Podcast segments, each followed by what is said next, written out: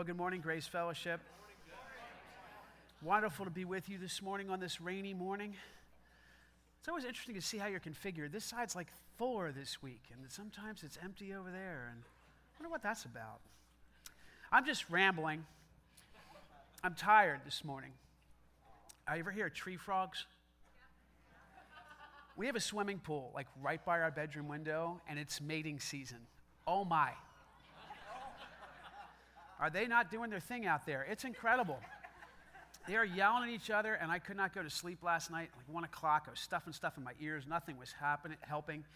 I finally got my son's noise canceling earphones and listened to white noise to go to sleep. So I have no idea what I'm going to say this morning. Just so you know, that's up front. That's my disclaimer.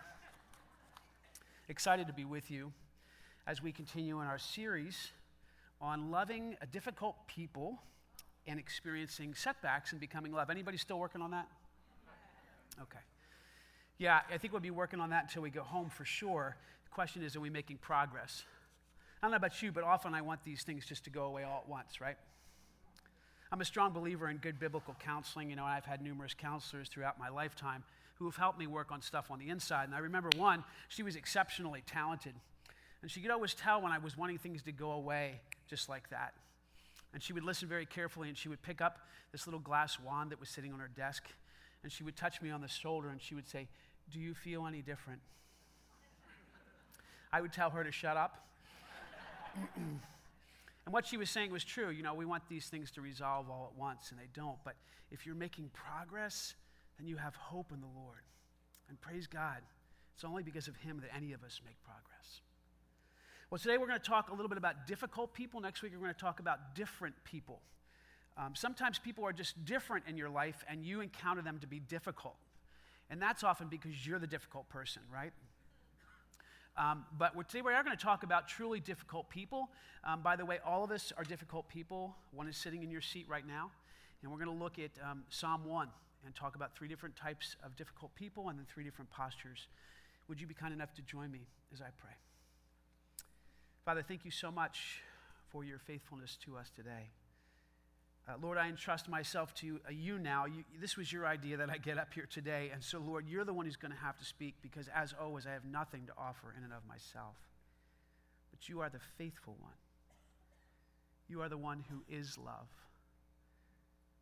You are the one that has told us by, all, by this, all men will know that you are my disciples, in that you love one another. God, Help us not just to learn about love today, but help us to become love today. We thank you, Father, that those of us who call on you in spirit and in truth are blessed with you living inside of us and expressing yourself in such incredible ways. We do pray this in the precious name of Jesus. Amen. Just by show of hands, how many are with us Thursday night? And can I like to go up for me a little bit? It's just too dim. I can't really see things very well. Okay, wonderful. Did you have a good time? Oh my gosh, Thursday night was amazing. It really was by the grace of God. It's an incredible time that we had with two other kingdom expressions, and then many other expressions came and joined us as well for the National Day of Prayer. Um, so we really um, believe that we're going to be moving forward in that. Please be praying as I continue to meet with Pastor Tony and Pastor Orlando um, from New Covenant Community Church, and then also from Door of Salvation, Puerta de Salvacion Church in um, York. By the way, I'll be teaching on differences next week. The following week, Pastor Tony Cease, who was there Thursday, he'll be coming and preaching for us that Sunday. And then um, the following week, then Pastor Orlando will be with us that week as well. So, and he'll be here with an interpreter. He'll uh, speak or preach in Spanish, but then he'll have an interpreter, which is really something to get used to. I, I had to get used to that. They were interpreting for me Thursday night, and you know I have a tendency to run on a little bit, and so we're all um, growing. Okay, so where was I? Okay, yeah, now the, the series. Um, you know, uh, the scripture says love one another. And so a lot of people in the Christian faith, I've heard them say this before well, I'm supposed to love my Christian brother or sister, but I don't know about all those other people. And, Jesus does not leave us that wiggle room. He doesn't leave us room to say that. He says, No, you're called to love everybody always. He says, Even love your enemies. Pray for those who persecute you. Do good to those who treat you in a way that is evil. Um, love people the way that I love people. Now, Jesus Christ loves everybody always. And I'm going to lay a little theology out here because, you know, some of you define yourself as Calvinists, and some of you define yourselves as Arminians. I am a Calvinian. The Calvinist, you know, believes in tulip, five points, and I won't go into all that kind of stuff, but they believe in election, God's sovereignty, which I believe in too, but they believe that only the elect are the ones that Jesus Christ died for. I don't believe that. I believe Jesus Christ died for once and for all, for all people. And yet I knew the scripture says we are chosen. So I embrace that part. We are chosen, but we also have a choice. The scripture says that too. So I embrace both and I go, God, I, I really don't know, but you do. Your ways are higher than my ways. As high as the heavens are above the earth, that's how high your ways are above my ways. But I believe this God loves everybody always. The question is whether we will respond to his love. Will we accept his love in such a way that it changes us so that we love everybody always just the way that he does? The question is, what does that love look like, especially when you're loving difficult people? Now, look, difficult people fall into all kinds of categories, but this morning I'm going to give you three. And I'm not going to give them to you, God has given to you through Psalm 1. So let's read Psalm 1 together, please. Blessed is the man who does not walk in the counsel of the wicked, nor stand in the way of sinners or sit in the seat of mockers. But his delight is on the law of the Lord. On his law he meditates day and night. He is like a tree planted by streams of water, which yields its fruit in season, and whose leaf does not wither. Everything he does prospers. Not so with the wicked. They are like chaff that the wind blows away. You see, the scripture here is laying out three types of difficult people that you and I are and will encounter. So, as I talk about the wicked this morning, the sinners this morning, and those who are the mockers, you have to understand that you fall into all three categories. The only thing for you, if you are in Christ Jesus, is that these things no longer define you. That's not your identity. You see, in Christ, I am a son of the Most High God. I am a saint who sins. I am no longer defined by my sinning, I'm defined by Jesus Christ in me. Amen? Amen. So, if you're in Christ Jesus and you're here, you are not only going to contend with people who give you the counsel of the wicked, or stand in the way of sinners, nor sit in the seat of mockers, but you're going to have a tendency to give others counsel of the wicked. You're going to have a tendency to stand in the way of sinners. You're going to have a tendency to sit in the seat of mockers. Why? Because you have still something called the flesh. You have the Spirit of God living inside of you, but you still have this remnant of the old person living inside of you, too. That's called the flesh. And the flesh seeks that which is um, contrary to the Spirit, and the Spirit that which is contrary to the flesh. So they are at war with each other. You've heard of wars being fought all around the world. You've heard of ancient wars and contemporary wars. My dad fought an incredible war called World War II. And yet there's a war going on in your seat right now. It's inside of you. Now, if Jesus lives inside of you, he is the victor. No question about it. But the question is, how much victory will you have in him today if you let him rule and reign in your life? If you submit yourself to his spirit rather than grieving his spirit, then he will rise up in you. But that choice is yours. Still, we must understand that there are people around us that fall into these three categories. And the scripture says this don't. Now, look, a lot of people think that God's word is just filled with a bunch of don'ts. It's not. It is filled with don'ts, but it's also filled with do's. But the don'ts are very important because God is giving us boundaries. Say this out loud I need godly boundaries. This notion that somehow, if you're a Christian, you can't say no to people is a bunch of malarkey. Say this after me I can say no. You see, no is a one word sentence. It has a period after it, and sometimes it needs no further explanation. No, I will not do that. Why? Because I belong to the Son of God because I am a son of God, because I, that doesn't fit with who I am. And God is saying here, don't do some of these things. Why does God put don'ts in the scripture? One, God hates sin. Say that after me. We're going to make it more interactive this morning just because I'm so tired. God hates sin. God loves people. Sin hurts people. So, do you get it? You see, God's don'ts are because He loves you. And He hates sin. Why does He hate sin? Because sin hurts people. So He loves people. It's all love. So when God says to you, Don't walk in the counsel of the wicked. Don't stand in the way of sinners. Don't sit in the seat of mockers. He's saying, I love you, I love you, I love you. Get it straight.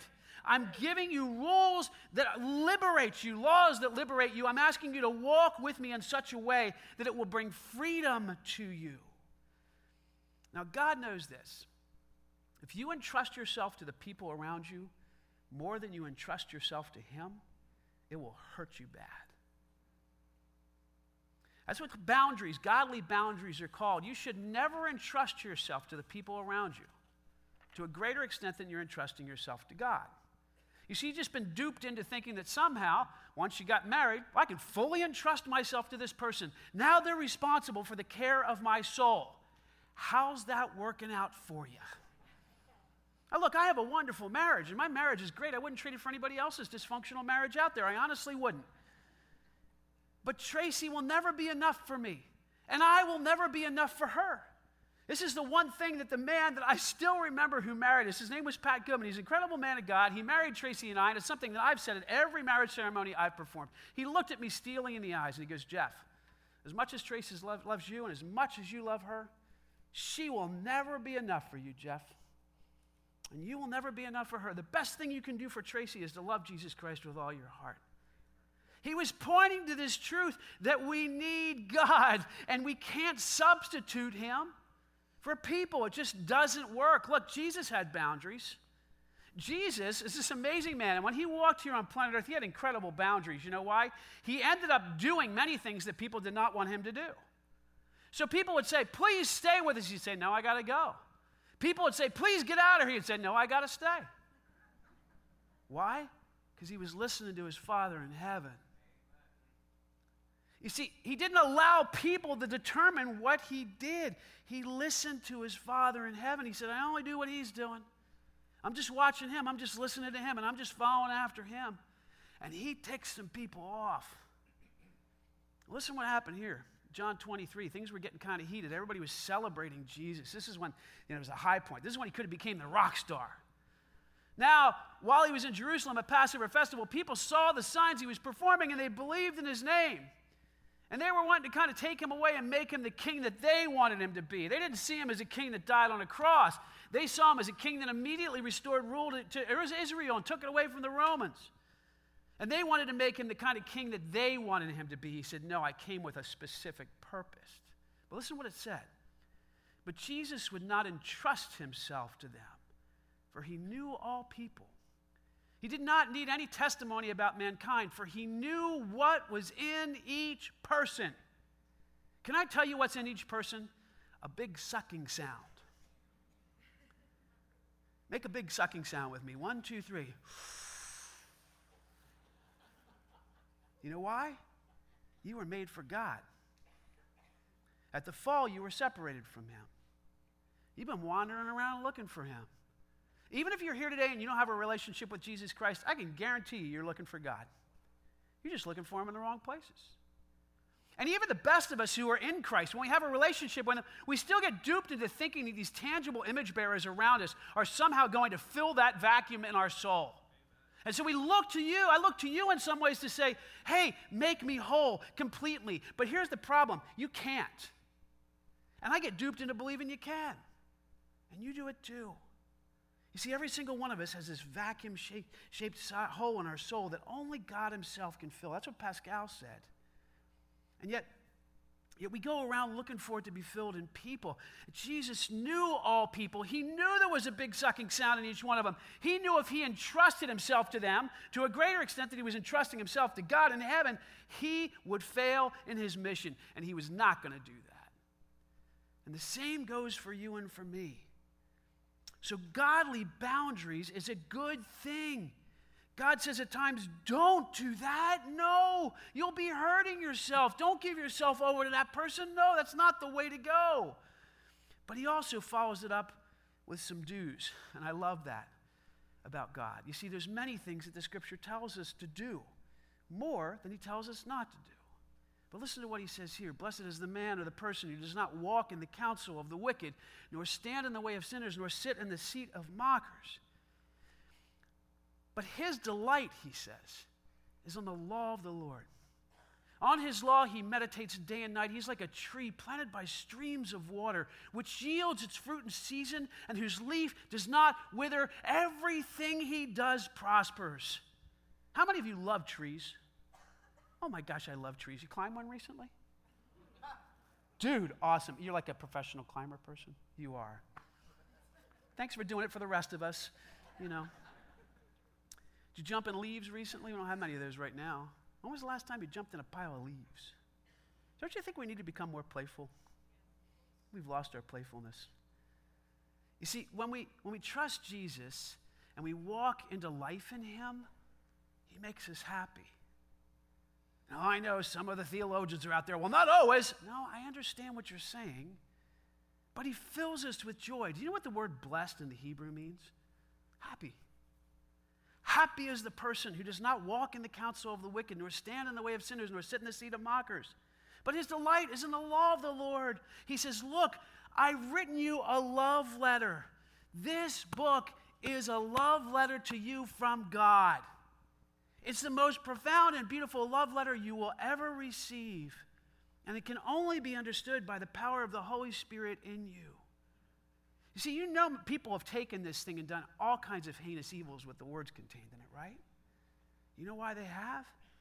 Because they didn't have the Spirit of God. The Spirit of God speaks through the Word of God to show the love of God. This is a love letter.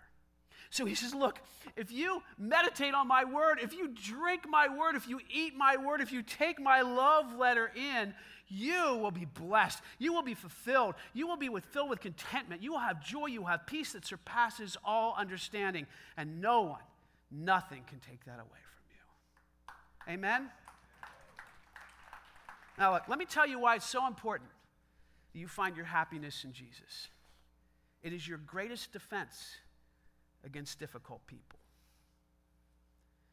For when you have joy in Jesus, you can become unoffendable. It's really quite something. It's true. Joy overwhelms you, and you become more resistant to being offended. How many of you have been offended in the last week? How many of you have been offended several times in the last week? Every married person, raise your hand. Every, so, you know, offense is a big thing in the culture right now. You do know that, right? People are getting offended at everything. I like the color blue. Well, I find that offensive. Why? Well, because I'm a yellow person. You said you like blue. Did you not like yellow too? No, no, I like yellow too. I just like blue better. I'm so offended by that. You see, we're just highly offendable. You know why it's so offendable? Because we're not happy in God. When you're happy in God, you don't personalize the things that other people say so much. You, you have this way of allowing things to bounce off of you, and only the things that God is saying to you kind of come in. Now, it doesn't mean you don't get hurt, it just means you rebound much faster. And you have the Spirit of God in you and around you protecting you. I had dinner with a friend recently. This guy does not agree with a lot of what I believe. How many of you are Facebook friends of mine? You know that I do post some controversial things to Facebook on occasion? I do. I have, like have fun with that. Now, of course, when it gets a little too seedy, I pull it down.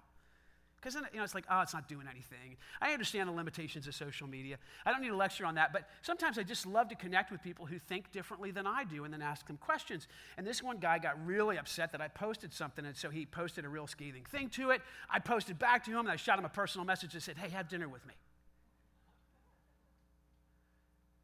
Love, love your enemies, right? He's not my enemy anyway. He's not, but I mean, he just really doesn't like what I stand for. I said, Well, you know, have dinner with me. He said, Oh, okay, sure. And so I sat down with dinner with him. We had a great dinner. We started talking. We're talking, talking, talking. He starts yelling about stuff in the middle of the restaurant. He's like yelling at me. Because I told him things about that I believe, and he's like, You gotta be kidding me. And he's raising his hands, and you know what I'm doing? I'm just laughing. Just laughing, laughing, laughing. It was so much fun. It was unbelievable. And I'm like, this is awesome. And I'm just sitting there smiling at him. He's like, what are you smiling about? I'm like, I just love you, dude. You're so filled with life, even though you're so wrong. But it really was this incredibly joyful time. And I mean, even though there were hard things we were talking about, we hugged it out at the end. I'm looking forward to my next dinner with him. I don't know where it's going to be, but it was really good. I recently had somebody publish something about me publicly uh, that did not paint me in a very positive light. And uh, that's okay. Like, my, my daughter read it, and she got pretty upset. She's like, Did you see this? I'm like, Yeah, don't worry about it. It's fine. She's like, Really? You're okay? I said, Yeah, I'm fine. I said, I had a lot of people say worse things than that about me. You know, because here's the truth. On those days that I'm at my best, I know who I am in Christ. You can't take that away from me. And by the way, when I react this way to people and respond this way to people with such joy when they're attacking me, it's not me. I, if I was my flesh, I would want to choke people like this. I'm serious, dude. Like, come on. We all admit it, right? But that's my flesh, but Christ lives in me. And he fills me with joy and peace that surpasses understanding. And I don't have to give my power away to anybody. I'm his. I am not going to let your faith determine my faith. I'm not going to let your face show me what I should believe. Say this after me I'm not going to let your face determine my faith. See, this is why I can stand up here and get crazy about Jesus, even so sometimes I'm staring at people that are like this. And you're not, you're not, you're great. But, but like some people, they do, you know what I mean? And like, so it doesn't matter. Like, I love Jesus, and I'm going to continue to love him because he loves me. And the more that I grow in that, the less offendable I am. Here's a couple other reasons why it's so important that you're happy in Christ. Your identity is not attached to what people think of you. You see, it's amazing how much p- power people give away just based on what people think of them. Can I give you a hint? Not everybody's going to like you. Hard to believe, isn't it? I still tell people, they're talking to me at times and they're like, oh, yeah, I got some people that really don't like me. They're like, you're kidding me. People don't like you? I'm like, are you serious? of course. I mean, what is there not to like? I mean, come on. There's a lot not to like because I'm broken. I'm broken, just like you're broken. But here's the truth doesn't matter. Even if I'm walking in Christ, there's going to be people that don't like me. Here's another reason why happiness is so important your joy is an antidote to their venom. It's an antidote. You know, when somebody gets bit by a snake, they take an anti venom and they inject it, in, and, it miraculously takes away the effects of the poison. Your joy is like that. When you have joy in Jesus and they become venomous towards you, you're just like, well, whatever. And, and you know, um, how many of you have ever been like really angry at someone else? How does it make you feel when they're happy? And Jesus says, in doing so, you will be burning heaping coals on their heads. You know he's saying? Show them I love them. Show them that you're not going to be affected. And they're going to walk away and go, man, I wish I had what that person has. I wish, I wish I had that kind of joy. I wish I could stand in the midst of storms like that because I let people affect me far too much. And then, if they ask, you can point them to Jesus because He's the one. Your connection with the Spirit gives you an intuitive sense how to handle situations that used to baffle you. This is so true. In relationships, especially difficult people, I used to struggle so much before Christ trying to figure it out. And I became manipulative, I became coercive, I became whatever. You fill in the blank just to try and manipulate people so the relationship could work. And the Spirit now at times he gets says, say that. And I'm like, I don't want to say that. He says, say this. And if I follow him, do this, serve this person, love this person this way, it's amazing how he guides. Now, here's another thing I can agree with the adversary at times without shame or fear. What does that mean? If somebody's coming to attack you, and we'll talk about this a little bit more in a few minutes, but if you have a difficult person, they're saying difficult things about you, at times you can agree with them. For instance, if somebody came to me right now and said, Jeff, you have absolutely nothing to offer these people, I would say, well, you know what, you're right. I don't. But Jesus Christ does. And he lives inside of me. So away from me, Satan. You see, I can agree with the adversary at times. Jesus in the scripture at one point says, Hey, you're on the way to the court, court with your adversary. Be quick to agree with him so that he doesn't throw you into jail. It's really fascinating that Jesus says this in this way because he's assuming that we're already guilty. There are things that people will accuse you of that are true of you. And you, when you can agree with them, it disarms them. Because you're just standing ground level at the foot of the cross and you're saying, Yeah, I'm really not much in anything. But he, oh my gosh, he's amazing. And you know what? He loves me so much, he died for me. So I guess I'm worth something to him. But I'm just going to keep following him. It's not about me anyway. It's all about him, my brother. So when we are happy in Christ, we know that, and then we can agree with the adversary, not in everything, because your accuser is going to accuse you of stuff that's not true. He's going to say things to you like, You're worthless. And you go, No, I mean, Jesus settled the worth issue at the cross. I mean, he died for me. So I guess I'm worth it to him. You see? You can settle things that way, but you don't agree with them in everything. But there are times where you just have to ground level the foot of the cross say, eh, you know what, you're right about me. Jeff, you're such a controlling man. Oh my gosh, you're so right. I am. Apart from Jesus in my life, I'd be trying to control everybody. But thanks be to God, I've made so much progress in that area of my life. Did you want to help me with that? See, it's very disarming to people because they don't expect you to be humble. They don't expect you to know the love of God so much that you can agree with them in your character defects. But you know what? When you know the love of God, you can.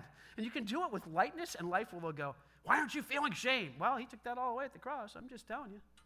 It's true of me. I'm working on it, though. You see, we can agree with the adversary. I'm not saying that people won't hurt you. All I'm saying this is if you're happy in Jesus Christ, they cannot steal your deep joy. Amen? Amen. So, look, uh, Jesus challenges us to love all those around us, even our enemies. So let's get into this psalm a little bit because the psalm says, um, Blessed or happy is the person who does not walk in the ways of the wicked. So let's talk about that in a few minutes. You're not supposed to walk in the ways of the wicked, but you are supposed to love the wicked. Now, the counsel of the wicked is that word really here in the Hebrew, the counsel. So, how do we identify the wicked, and then how do we love the wicked?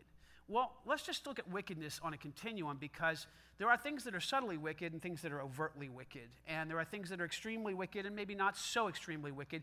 Both are toxins, but I just need to talk about the overtly wicked for a second because it's hard for me at times to hear stories from people that are in horrendously wicked situations with people that have given themselves over to such evil and they're not getting help.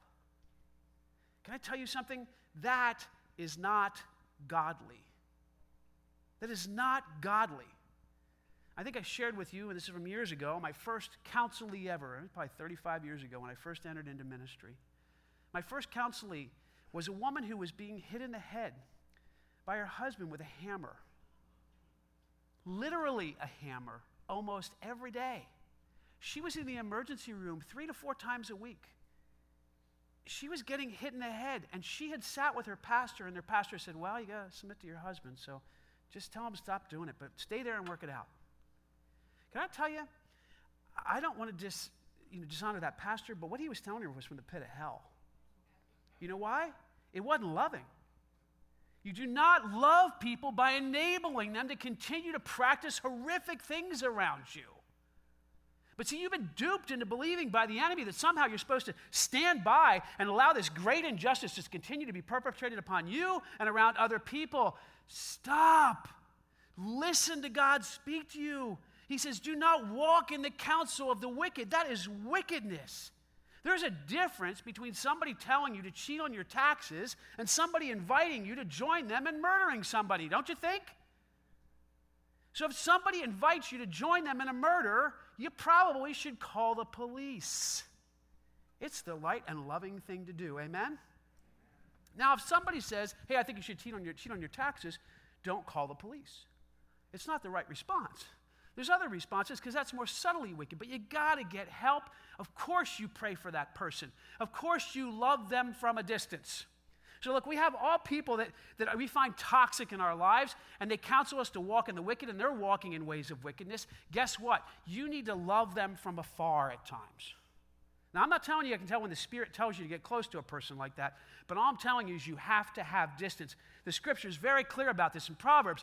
Solomon tells his son, Hey, that adulterous woman, do not go anywhere close to her. She will steal your soul, dude. Back away. You see what's happening? He's saying, look, godly counsel is you keep distance. So here's the person over here that's walking in the way of the wicked, especially in that extreme category, and you just got to kind of walk away and you can say, hey, I'm going to love you from over here.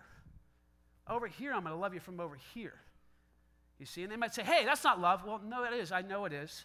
Because right now, where you are is way too toxic for me. So here's the, the reason why you become resentful by people like this is you stay around them too long. You see, you're, you're enmeshed with them. You're codependent. There's all these words on it. It's really idolatry, is all it is. You're letting them be God for you.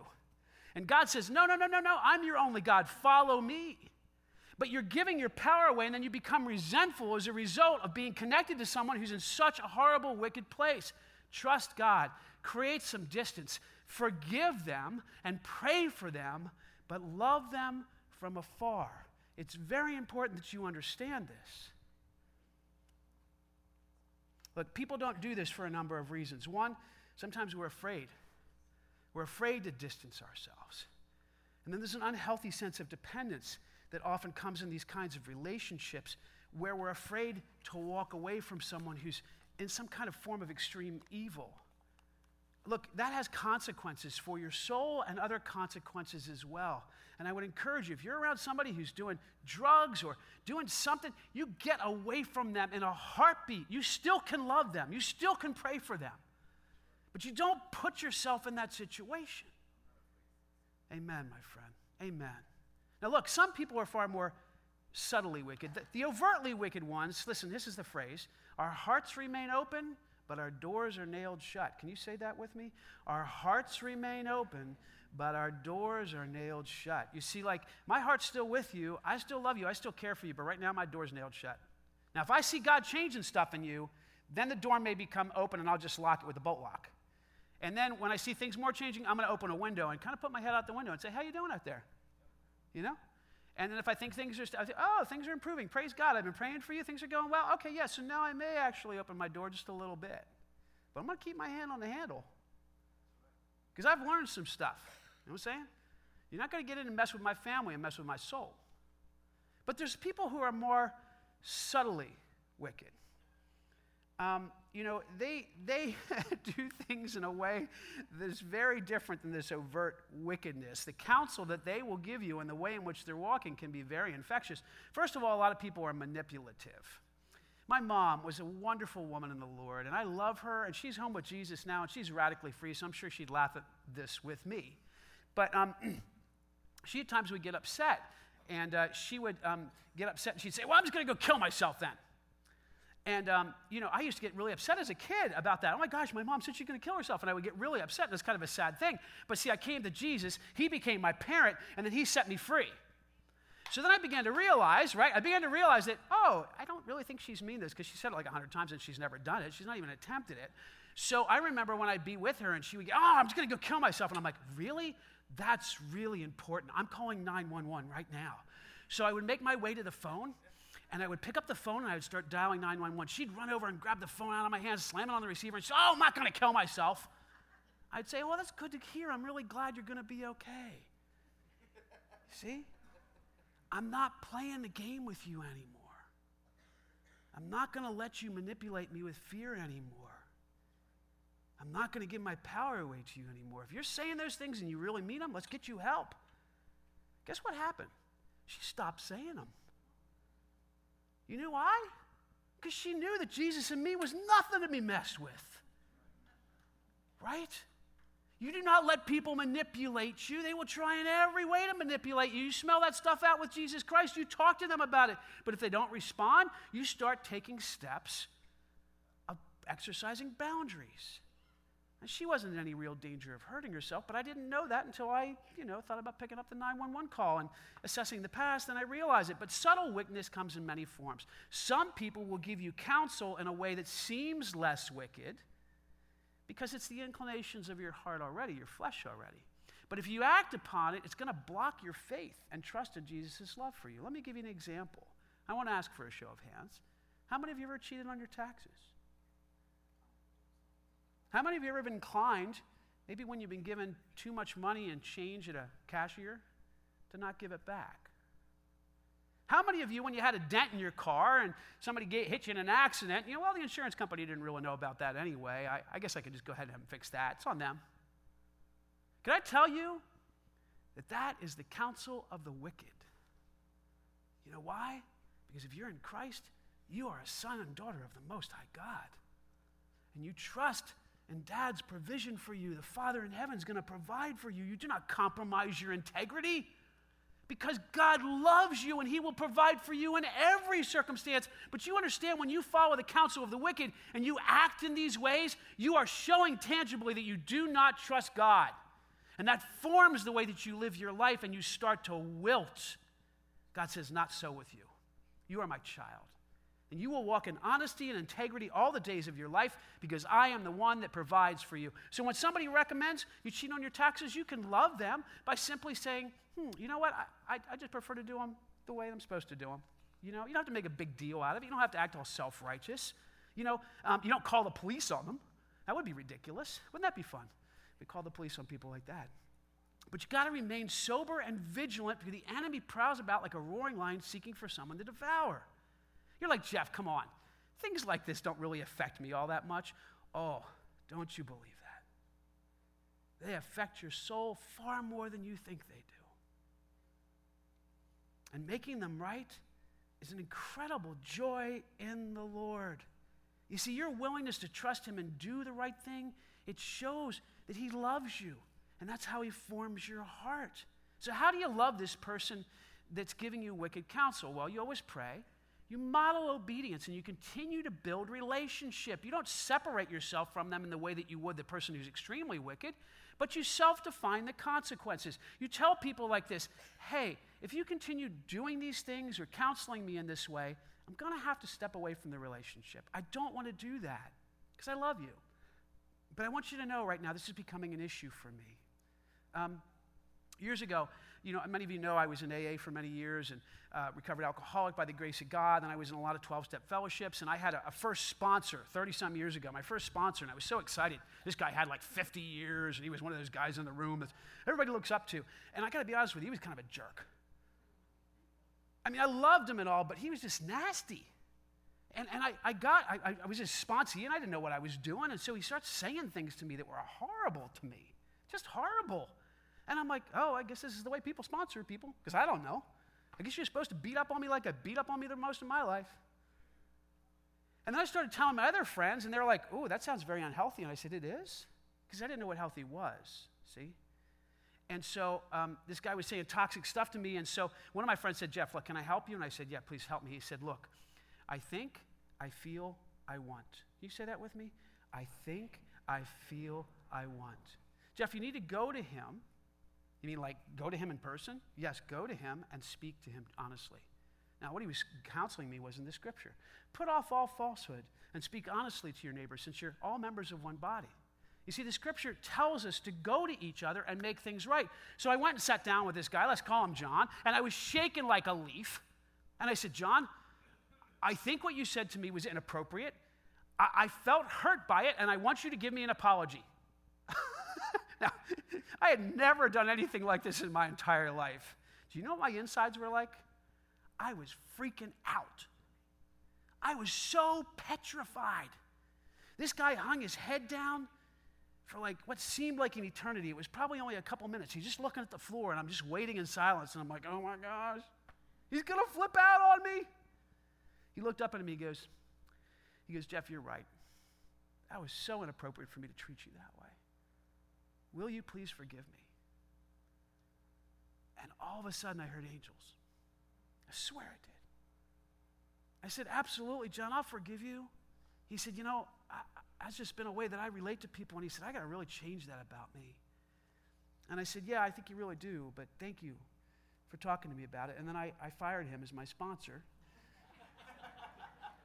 I mean, it was the right thing to do because I needed someone who was going to nurture me. I needed somebody who was going to show me the love of God, not somebody who was going to beat up on. But I never knew people could work through stuff like that.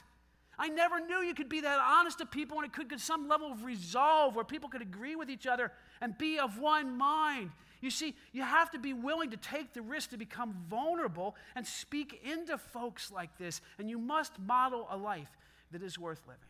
Years ago, I bought an item that was rather expensive, and I got it from the store and I broke it the very day that I bought it. Anybody ever done that?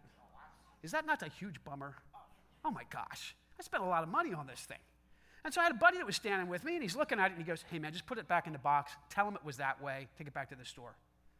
And my flesh is like, Yes, let's do that. Oh, come on, we'll get another one.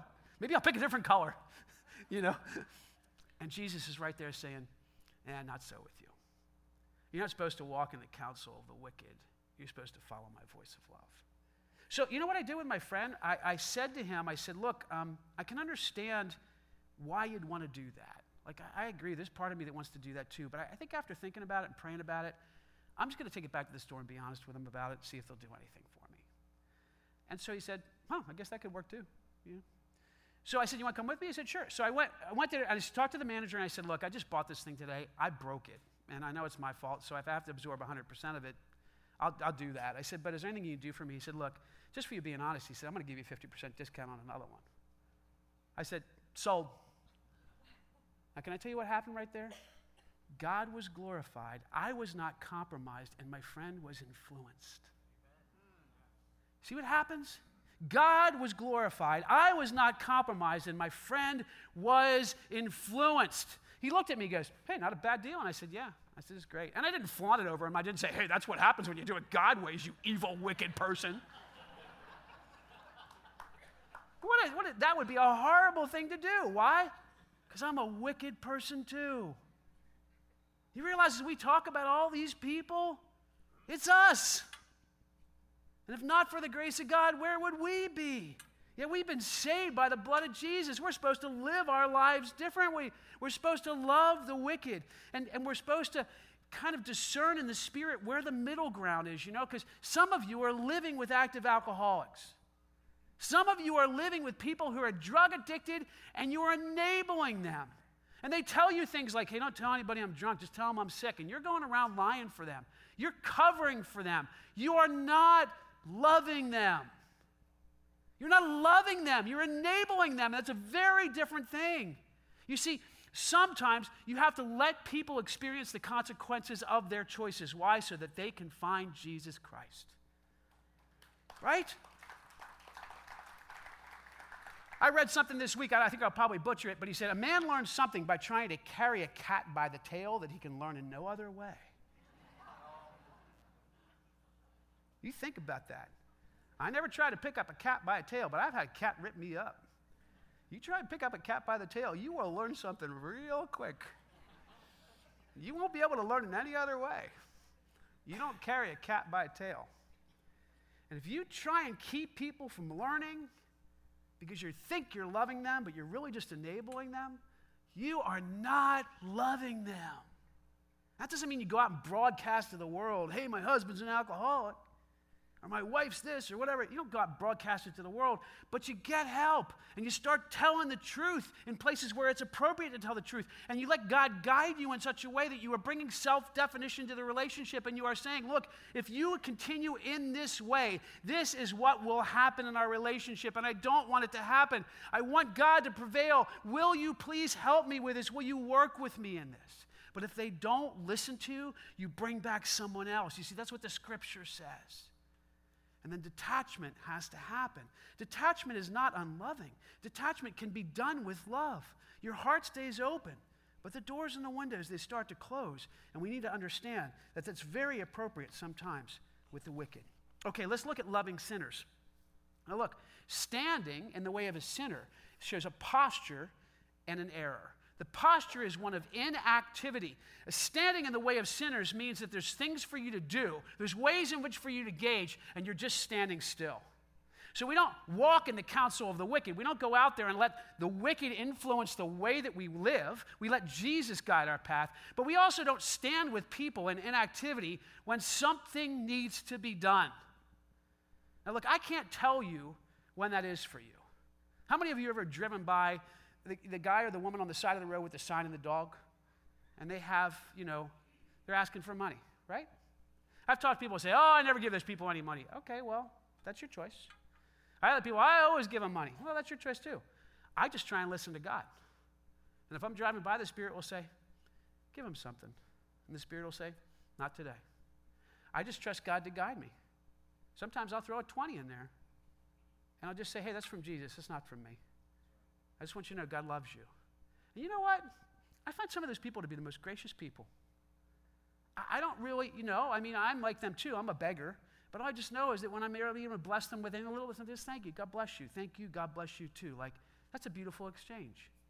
But I'm not telling you I know when you're supposed to engage. All I know is there's something for you to engage in. And when you stand in the way of sinners, when you do that, you're standing by passively when something needs to be done. God is saying, take action in me, and you're stepping back and you're saying, nah, I, I, I can't. And let me tell you a couple reasons why that happens. The first one is this self absorption. You are so focused on yourself and what you need and what's going on for you that you don't have time for that. Now, look, I understand this. I, I told you last week, I had people come up to me to Walmart, you know, all the time, and there are times where I have to establish a godly boundary and say, look, I'm just trying to buy some toothpaste. Like, I love you, but can we talk later? But there are times where God says, put the toothpaste tube down. I have had some incredible encounters recently, and they seem to be ramping up right now, just in public places where God's saying, Stop, lay hands on this person, and pray in the name of Jesus Christ in the middle of this restaurant. And I'm like, People will think I'm nuts. He says, You are nuts, Jeff, just do it. Again, so I've been doing it. I can't tell you the Shekinah glory of the Lord that's in the room. I can't tell you how my heart soars when I break cultural norms for Jesus by His grace and for His glory. I let His Spirit and His power ramp up in me, and I just do what He's telling me to do. I can tell you if you do this, you will be looked upon as a fruitcake. But doesn't, that doesn't define you. You belong to Jesus Christ. You see, but loving sinners uh, means that we encourage them. So most people are afraid. They're afraid to take risks. And, and they are self absorbed. It's true for us and it's true for them. So, how do you love that sinner that's standing in activity? First of all, you model. You model taking action in Jesus, and you invite them along. You see, if somebody's standing in the midst of acti- inactivity and something needs to be done, you go, hey, bro, I'm going to go over and help these people this way. You come, come, can you come with me? Because if you come with me, come on, I'll do, I'll do it first. You just stand by, just hang out. Like, I, I'm just going to do this. You see, if you're following Jesus, always encourage someone to follow with you. Because they're going to follow you at first while you follow him. And then you're just going to keep pointing ahead. And then eventually, he's going to take control of their lives. And it's going to be so beautiful. Because you're made for something, you're made for significance. I, I have been challenged in this so many times. And I've been challenged here at Adopt a Block. It's, it's an incredible ministry for the glory of God. Mark talked about it this morning. And, you know, I remember going up to York in the beginning, and it was it was challenging, but it wasn't super challenging. And then I remember going up there with my brother Bob Gifford. If you guys know Bob, he's an amazing man of the Lord. And so, you know, you go up there and it's a great neighborhood, lots of really good people, really cool people, love them. They know the Lord, many of them. But there are gangs up there. There are like people with guns and drugs and all kinds of stuff up there. And it's, they're, they're hanging out on the streets. And so at one point, there was a gang, a little, like a gang of people hanging out on the corner. It's a literal gang, not just a group, a gang. Okay, and so I'm thinking, all right, well, Bob, we're to walk around this way, right? You know. And Bob grabs me by the hand and he drags me right into the middle of this gang. And he goes, We're to pray the demons out of here. And I'm like, like, dude, you're nuts. Maybe you're to pray the demons out of here, but I'm, I'm, I'm to. But Jesus says, Stop, follow me. Follow Bob as he follows me. You see, follow Bob as he follows me. So Bob goes in there and starts praying. And these people, he grabs their hands and he starts praying with them right there in the corner. And I'm like, this is nuts, but I love this. Oh my gosh, this is crazy. I love this. Oh my gosh, I'm on for a ride. Jesus, check it out. And Bob is teaching me how to trust God. You see, he invited me along and he encouraged me in my faith. He challenged me in my faith. Do you have people in your life like that? If you don't, maybe you're avoiding them. If you do, praise God, make use of them. Here's a better question are you that person for anybody else? See, if you really want to love that person that's standing in the way of sinners and is locked into a pattern of inactivity, you got to be following Jesus yourself and just invite him along with you. You're not responsible, God is. Let him have the final outcome. So we're called to love those that walk in the way of the wicked, to love those that stand in the way of sinners, and we're called to love the mockers. Now, look, with the short period of time I have left, this is probably the most difficult people that I have to love. Why? Because these are the complainers, they're the negative Nellies, and they're the critical people. And they're critical of me. and I don't like that. Anybody say amen? You see, they want to find fault with you, and it's really hard for you to know how to love them. Now, think about the posture. You had those that walk in the way of the wicked, those who stand in the way of the sinners. These people sit down and they go, Oh, you could just do it a whole lot better. I can't believe you. Look at that. What a mess you made. Oh my gosh, God can't even love you. Like, you know, they're criticizing you, they're mocking you, they're making fun of you. Look, if you do anything for the kingdom of God, you are going to be criticized. Do you think in the midst of this whole time, we as leadership and I as lead pastor have not been criticized? Oh my gosh, there are people that want to do nothing but criticize us. Now, by the way, there's constructive criticism. So we want to invite criticism that changes us and makes us more like Jesus and helps make things better. That's why when you come to me and you say, We really ought to have this ministry, I'm the first one to say, God has laid that on your heart. Let's get you in that leadership role. And most of you back up and go, No, I just wanted to criticize. And I go, oh, well, come on. If God's put that on your heart, you're probably going to lead it. There's more people like you. Some of you take me up on it, others don't. I go, wow, it's just not God's timing. But, but here's the thing if you get criticized, you have to understand something. There, the decision has already been made in heaven about your worth and your value and your identity. Jesus Christ died on the cross for you, and He said, You are my child. That is your identity. And when you love people who are critical towards you, you can, as we said before, sometimes just agree with them. Sometimes people are critical to me, and I go, hmm, wow, you know what? You might be right about that. I'm just going to go pray. And they go, really? Yeah, no, really, you might be right about that. I, I don't know. Uh, I will go take that to the Lord. Thank you. Thank you for that deposit. And, and they're wanting me to react, right? Because a lot of times critical people want you to react. Why are most people overtly critical? I'll tell you why. Because they want to avoid the mess in their own yard. Now, think about it. Everybody has your own yard. That's your responsibility with Jesus Christ. Jesus Christ comes into your house and into your yard, and he says, Hey, I want this place to be beautiful because I love you. So we're going to clean it up. And we're going to take care of the stuff on the inside and the outside. But you're over in your neighbor's yards pointing out why the tulips aren't growing well when your yard is filled with crabgrass and dog dirt. Oh, you really ought to do that better. Why? Why are you doing that? Because you want to avoid your own yard. See, most people are critical of you because they want to avoid their own stuff. So, what can you do to love them? Be humble. Talk to them about the places you're weak. Tell them where you're insufficient. Say, Yeah, I've been really working on this about me, and you know, it's, it's been rough because it's taken years, and I'm, I'm still in transition, but I blow it often. You see, if you're humble, then it models for them a life of humility where they have the freedom to start looking at themselves. It's the best chance they have. I'm not saying they still won't be critical. I'm not saying you don't have to create some boundaries. I'm just saying that underneath those critical people are deeply insecure people. And they're taking everybody else's inventory because they want to stay out of their own. Why do they want to stay out of their own? Because they do not know the grace of God. When you know the grace of God, you can follow the scripture that says, Let us examine our ways and test them, and let us return to the Lord. You see, God is light. So when they come to you and they say, Well, you got it wrong again, you can go, Yeah, you know, I did this time, but Jesus still loves me, and I'm just grateful. I'm just going to keep going. You know, they'll say things to you like, You'll never be enough. No, I don't have to be enough. Jesus Christ is enough for me. You see, so you can, you can disarm some of that by just agreeing with them as we talked earlier.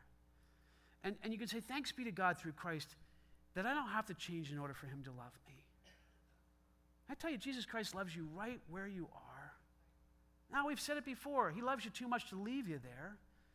But you got to understand something. It's not about what you do, it's about who you are and what He did for you. He died on the cross for you. And, and that determines your value. So, the scripture says God wants us to be like trees. He wants our roots to be dug deep into His love letter, into the soil of His love in such a way that we bear fruit. He wants us to be fruit bearing trees. So, how many of you think you will see a tree today? I'm going to ask you to do something this week. Every time you see a tree, say, God, I want to be like a tree for you. I want my roots to be so deeply dug into the soil of your love that I bear fruit for the cause of your kingdom. God, Help me to not walk in the counsel of the wicked, but to love the wicked. Help me not to stand in the way of sinners, but to be a friend of sinners like you are. God, help me not to sit in the seat of mockers, but to help them understand that your grace is sufficient for them to actually look at themselves rather than taking everybody else's inventory. Do you know that other than God and people, the Bible mentions trees more than any other living thing? Did you know that?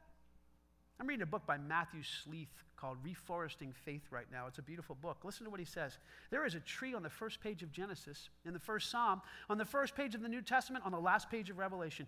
Every significant theological event in the Bible is marked by a tree, whether it's the fall, the flood, the overthrow of Pharaoh. Every major event in the Bible has a tree, a branch, a fruit, a seed, or some part of a tree that's marking the spot. Jesus said, I am the vine, and my Father is the vine dresser. The wisdom of the Bible is the tree of life, and we are told to be like trees planted by streams of water, which yield their fruit season. Moreover, every character in the Bible appears in conjunction with a tree. In the Old Testament, Noah received the olive leaf. Abraham sat under the oaks of Mamre, and Moses stood barefoot in front of a burning bush. At first glance, Joseph might appear to be an exception. But the Bible tells us that Joseph simply is a tree. Question is do you want to be a tree? Trees are beautiful. And you know what? They grow, they're strong. Did you ever try and run into a big tree? Don't do it. You'll hurt yourself really bad. You know why? They're strong and their roots go deep. You know, some of the oldest living things on the face of the earth are trees. God says, I want you to be like that. I want your roots to go deep into my love in such a way that you trust me, that you chew on my word, and you know how much I love you, and that love changes everything about the way that you live. Lord Jesus Christ, Son of God, we acknowledge before you that apart from you, we are the wicked. We are those that stand in the way of sinners, and we are those that sit in the seat of mockers. Lord Jesus, we thank you that those things do not define us if we have a relationship with you. But Lord God, help us not to allow those folks in those places to influence us. Help us not to be those folks, but Lord, help us to love everybody all the time, even those who are most difficult. Father, sometimes loving someone means creating some distance. Sometimes it means getting close. Sometimes it means being honest, and sometimes it means being still and quiet. Father, we do not know what to do, but our eyes are on you. So we pray in the name of Jesus Christ that you would bring guidance to us as we seek to love all those around us. Thank you, God, that you are faithful, that your love endures forever. Pray this all in the precious name of Jesus Christ. Amen. I want to invite the prayer team to come forward today. And as we close with this final song, if you'd like to come up for some prayer, maybe you're in a place where you realize some things about yourself and God wants to do some work. Whether it's the people that in your life that you're not loving well, or maybe it's some of the places that you're seeing yourself in the Word of God. I want to encourage you to come forward and let someone pray for you today. Let's all stand together and sing one final closing song.